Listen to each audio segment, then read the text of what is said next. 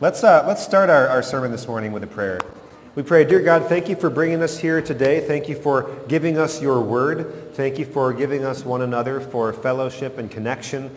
Uh, please bless us now in our connection with you as we listen to you and learn from you. Help us to grow in our understanding and uh, our love for you, and help us to grow in our motivation to live for you in this world. We pray in Jesus' name. Amen. Welcome to the fourth and the final sermon uh, in our October sermon series, which has been called Lost and Found. 22nd uh, series recap. So the first week, we talked all about the feeling of being lost, how scary it could be to be lost, and then how it feels to be found and how relieving that is. Second week, we talked about losing something and the panic of losing something and then the relief when you find it again. Last week, we heard a parable with two different sons and they both were lost in kind of different ways, and then they both were found in kind of different ways. But today, we're taking a whole different tack. Today, we're going to talk about cake. So, I like cake. I don't know about you all, but I feel like cake is kind of an underrated dessert. I'll explain to you why. So, like, ice cream gets all the attention. Candy gets all of the advertising. But those desserts are so sweet, they kind of give you a stomach ache. Maybe they rot your teeth. And plus, moving from taste to consistency, they're kind of the same boring consistency all the way through, typically. Ice cream and candy, boring. But cake is complex and beautiful. You got that bottom layer part where it's like spongy, perfect consistency to go on a fork. And then you've got the frosting on top. It's sweet, but it's not too sweet. So it's just the right balance between those textures and flavors and then you wash the whole thing down with a cold glass of milk. Like, I don't know that there's a whole lot of things that taste better than a really good slice of cake. But there's more to cake than just taste. There's also artistry. Ice cream is just ice cream, right? You have to eat it before it melts. But cake could be anything that you want it to be. For example, cake could look like this. Or it could look like this. Or it could look like this. Or Gabby, is this, uh, Gabby, are you paying attention? Because this one's for you. Cake could look like this. That's a rainbow unicorn cake. Is that awesome? You could make all kinds of cakes. Cakes could look like any of these different things. Not only is cake delicious, but it can be an artistic masterpiece. However, what eventually happens to all these cakes? What eventually happens to all these cakes? Right? Crumbs. And I have to think that there is a unique bittersweet pain in the heart of every baker as they watch their beautiful piece of art get just chopped up and eaten and turned into crumbs. Maybe they can't even watch as their cake just gets destroyed by everybody who's eating it. At any rate, this is where the saying comes from, and maybe you've heard it. You can't have your cake and eat it too. A cake masterpiece looks good, and a cake masterpiece tastes good, but it can't look good and taste good at the same time. You've got to make your choice. Decoration or dessert, but it can't be both.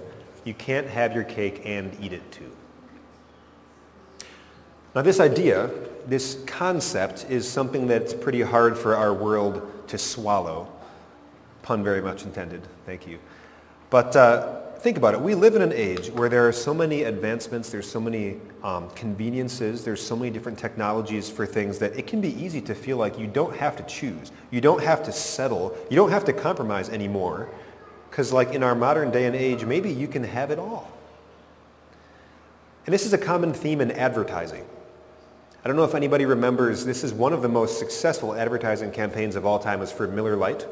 And it was 20 years worth of debates over do people drink Miller Lite because of the great taste or because it is less filling? And then you'd have these arguments, great taste, less filling. And of course, the point is it's both. You don't have to pick. If Miller Lite is what they're saying it is, then it is great taste and it's less filling. I'll let you Miller Lite drinkers decide if that's accurate or not. Um, but this is like a common theme in advertising that you can have both things. You can have restaurant quality food on you know, a low budget price. You can impress your girlfriend with the dinner that you made for her, and you can spend actually no time preparing it because you put it in the microwave. Um, but you don't have to settle. You don't have to compromise. You can have it all if you buy this product. And I'll let you, you know, hot pocket connoisseurs decide if that's accurate advertising, but this is the claim. Um, but it's not just advertising. This is kind of how our whole culture runs. This is just kind of the way that we think about things. We want to have it all. We want to make a lot of money at our job, and we want to have a lot of time off and a healthy work-life balance. Um, we want to stay home with our kids, and we want to stay connected to our career. Uh, we want to have a healthy looking body and we also want to be able to eat anything that we want. We want to have it all. And with the right product, with the right hack, with the right connections, it almost feels like we maybe sort of can. And so this easily becomes the goal of our life. It can become the goal of our life. That if we can just get those last few pieces in place, if we can just work out those final few bugs, then we'll have it all set up and we'll have made it and we will have all of the gains and none of the losses. This is the modern day mindset, but what's interesting about this mindset, of course, is it's not new. Uh, people had different new advancements, different new technologies hundreds and thousands of years ago, but people have felt this way for a long time, that the goal of life is to have it all to have your cake and eat it too, all of the gains with none of the losses. And one person who felt this way is the person who wrote our sermon text today. It's a man that we now know by the name of the Apostle Paul. So Paul lived around 60 AD, and his goal was to have it all, and he kind of did. But it looked different from what it would look like for us to have it all. So you know, our society is very different from Paul's society. His society was highly religious. And in the intensely religious Jewish New Testament world, the things that mattered the most, the most value, the most street cred, it was your religious pedigree and it was your religious accomplishments. And Paul had all of those things in spades. Just listen to how he describes it in our sermon text today. He says, if someone else thinks they have reasons to put confidence in the flesh, I have more. Circumcised on the eighth day, like any good rule-following Jewish boy. Of the people of Israel, of the tribe of Benjamin, a Hebrew of Hebrews, in regard to the law, a Pharisee. As for zeal, persecuting the church. As for righteousness based on the law, faultless. So it's a very different culture from the one that we live in. We're in kind of a secular culture, which we talked about in Bible study, but this is a highly religious culture, and by the standards of that culture, Paul had everything that you could possibly want to have. He's a member of the Jewish cultural elite. He's raised with every privilege you can imagine. And then he wasn't lazy with those privileges. He spent his whole adult life going above and beyond. Every phrase here is, is above and beyond. He was not just a rule follower. He was a Pharisee, the most strict of them all. He was not just holding to Judaism. He was defending Judaism against every heresy that could be out there, including this false teaching known as Christianity. And to top it all off, cherry on top, which he doesn't list in this list, Paul was a Roman citizen. For a Jewish person way off in their province, being a Roman citizen was like the holy grail. This is the best thing you could have. Most people could only dream of being a Roman citizen.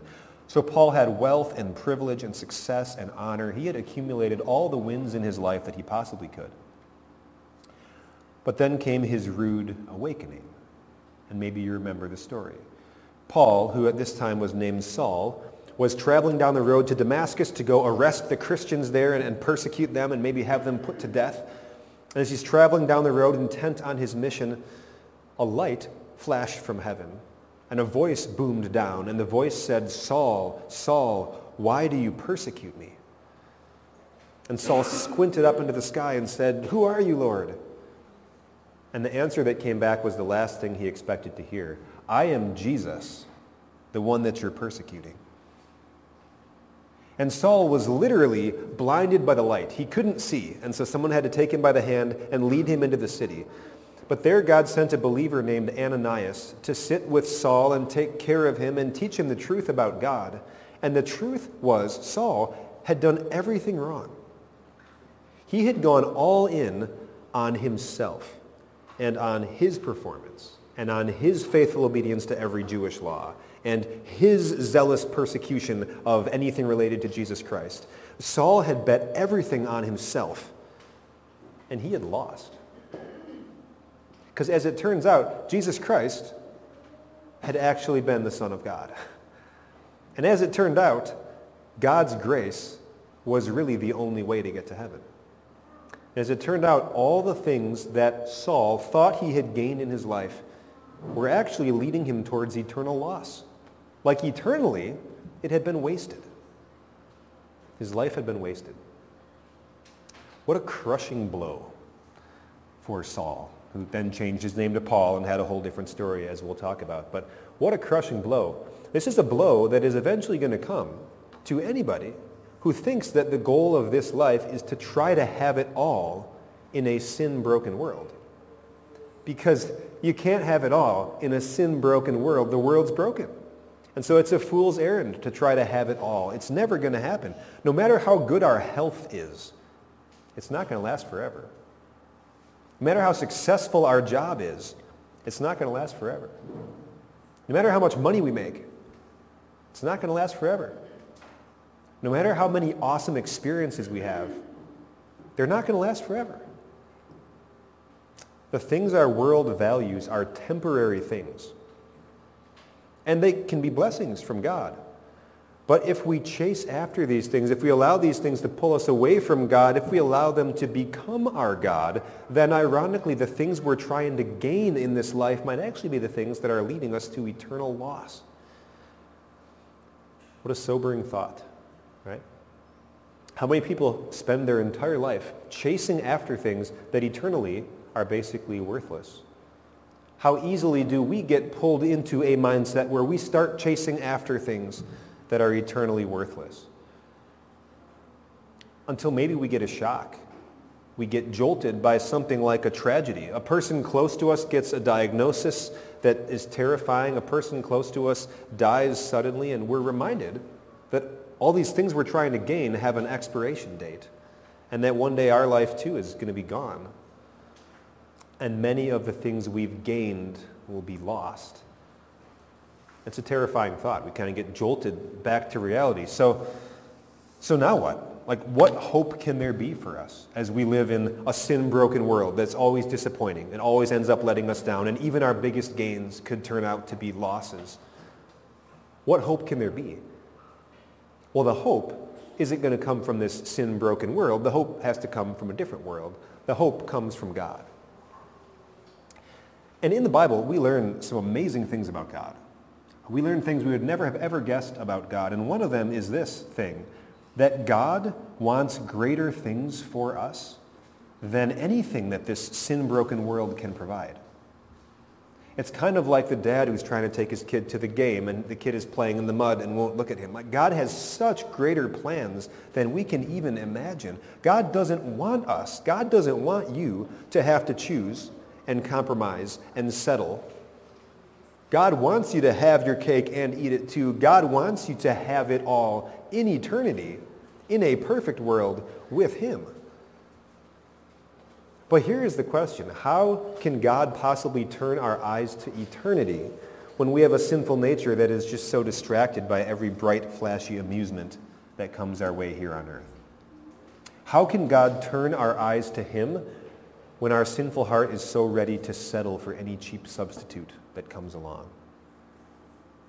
Well, because human beings struggle to look up for God, we're so easily distracted, God chose to come down to us. That's exactly what he did in Jesus. So the chapter before our sermon text, uh, Paul talks about Jesus and what he did. And it's just amazing as you think through Jesus' life here on earth, all the things he's doing are things that don't appear to be gains. They appear to be losses. And Jesus is giving everything up. Here's what Paul says. Being in very nature God, Jesus did not consider equality with God something to be used to his own advantage, but rather he made himself nothing, taking on the very nature of a servant, being made in human likeness, and being found in appearance as a man, he humbled himself by becoming obedient to death, even death on a cross. So Jesus recognized the only way to rescue us from this disappointing, sin-broken world was to lose the very things that this world values most. For Jesus himself to lose those things. And so Jesus, when he came into this world, he chose a life without many pleasures, without much money, without much respect, without much honor. I mean, out of all the people he could have possibly been, the Son of God decided to be a poor carpenter's son from Nazareth. And then out of all the things the Son of God could have possibly done, what he actually decided to do was give up his possessions and give up his freedom and give up his health and give up his life. He's allowed himself to be arrested and crucified. And then, while on the cross, Jesus gave up even more. He gave up his relationship with his heavenly Father. We know that because we heard him cry out, My God, my God, why have you forsaken me? Because Jesus was suffering God's eternal punishment, not for his sins, but for our sins. So he could wash away the muddy mess of the things that we do wrong and clothe us in his righteousness. But we get so used to talking about Jesus dying on the cross that I think we forget how remarkable it was that he would do this. What a strange thing for the Son of God to do. On the cross, in one sense, Jesus lost everything. But in a different sense, he gained everything. And so do we. We gained forgiveness of sins, new life, and salvation we gained a home in heaven that's not going to be disappointing and that's actually going to be perfect. We gained a status as God's forgiven children, a status that nobody can take away from us. And Jesus gained total victory over sin and death and the devil. And he showed that victory on Easter when he rose from the dead, but he's going to show that victory the most on the last day when Jesus comes back and then he's fully glorified in the sight of everybody. We will see what Jesus gained and what he really won on the cross on the last day when he comes back. As Paul continues, Therefore God exalted him to the highest place and gave him the name that is above every name, that at the name of Jesus every knee should bow in heaven and on earth and under the earth, and every tongue acknowledge that Jesus Christ is Lord to the glory of God the Father. And eventually, on the last day, every knee and every tongue will, and Jesus will be fully and publicly glorified. We're not there yet. But already now, God has taught us a whole new value system through Jesus. It's a system where gains are losses and losses are gains. It's a system that makes no sense from an earthly perspective, but it makes perfect sense from a heavenly perspective. And like any dad, like any father, God's value system rubs off onto his children. Right? This is certainly the case for the Apostle Paul. While he was persecuting Christians, uh, we talked about this, everybody had looked up to him as the man who had everything. Once he became a Christian missionary, he became the man who had nothing in the eyes of his peers. The wealth, the prestige, the respect, the honor, it was all gone. And in fact, after becoming a Christian, Paul's life got worse and worse and worse. There's this one chapter of 2 Corinthians where Paul lists all the things that he had happened to him, like physical attacks. And it's just remarkable how much happened to this one man. The, the Jewish people had a law that you couldn't whip someone more than 39 times. That was the absolute maximum punishment. The 40 lashes minus one. They did this to Paul five separate times. That's a lot of lashes. He was beaten with rods. He was stoned and left for dead. He got shipwrecked three times. He floated in the open sea for two days. He lost basically all of his earthly possessions. And in fact, as he writes this letter, he's in jail, in chains, waiting to be executed. And within two years, he would be. As he's writing this letter, Saul, whose name is now Paul, from an earthly perspective, has lost absolutely everything. But that's not how he sees it. Whatever were gains to me, I now consider loss for the sake of Christ. What's more, I consider everything a loss because of the surpassing worth, the much greater worth of knowing Christ Jesus my Lord, for whose sake I've lost all things. I consider them garbage, that I may gain Christ and be found in him. Not having a righteousness of my own that comes from the law, but that which is through faith in Christ the righteousness that comes from God on the basis of faith. I want to know Christ, yes, to know the power of his resurrection and even participation in his sufferings, becoming like him in his death, and so somehow attaining to the resurrection from the dead. God's value system rubs off on his children. God showed Paul what was truly important. He taught Paul to desire greater things than this world could possibly ever offer and to take confidence in greater things than his own good works could ever provide. Confidence in the free grace and the righteousness of Jesus. But through Christ, God had totally rearranged the way Paul viewed the world. And God does the same thing for us. What about you? What things uh, do you now consider a loss in comparison to the much greater worth of knowing Christ Jesus as your Lord? What things do you now consider garbage that you may instead gain Christ and be found in him? What things are you willing to let go of? Because as appealing as they may seem, spiritually and eternally, they're not helping you. I mean, maybe we would all examine our life and kind of answer those questions differently. So just think of it this way. Five minutes after you die, what matters? It's not your money. It's not your house. It's not your Instagram. It's not your job. It's not your friends. Five minutes after you die, what matters is your connection to Jesus. And so, during your temporary life here on this earth, the things that connect you to Jesus are the most valuable things that you have. Things like God's Word, or the Lord's Supper, or your church family, your Bible study group, your personal devotion plan, the prayers that you say with your kids when you tuck them into bed at night.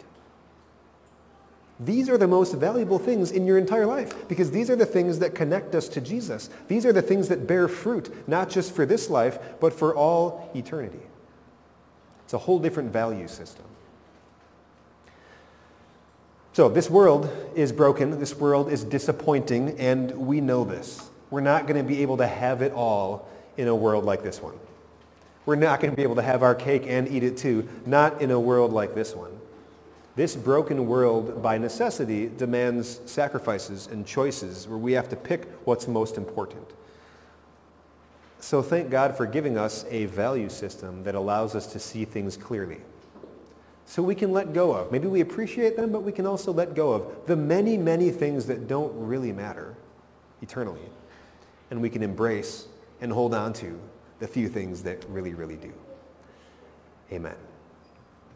And now the peace of God, which passes all understanding, will guard and keep your hearts and minds through faith in Christ Jesus, your Savior. Amen.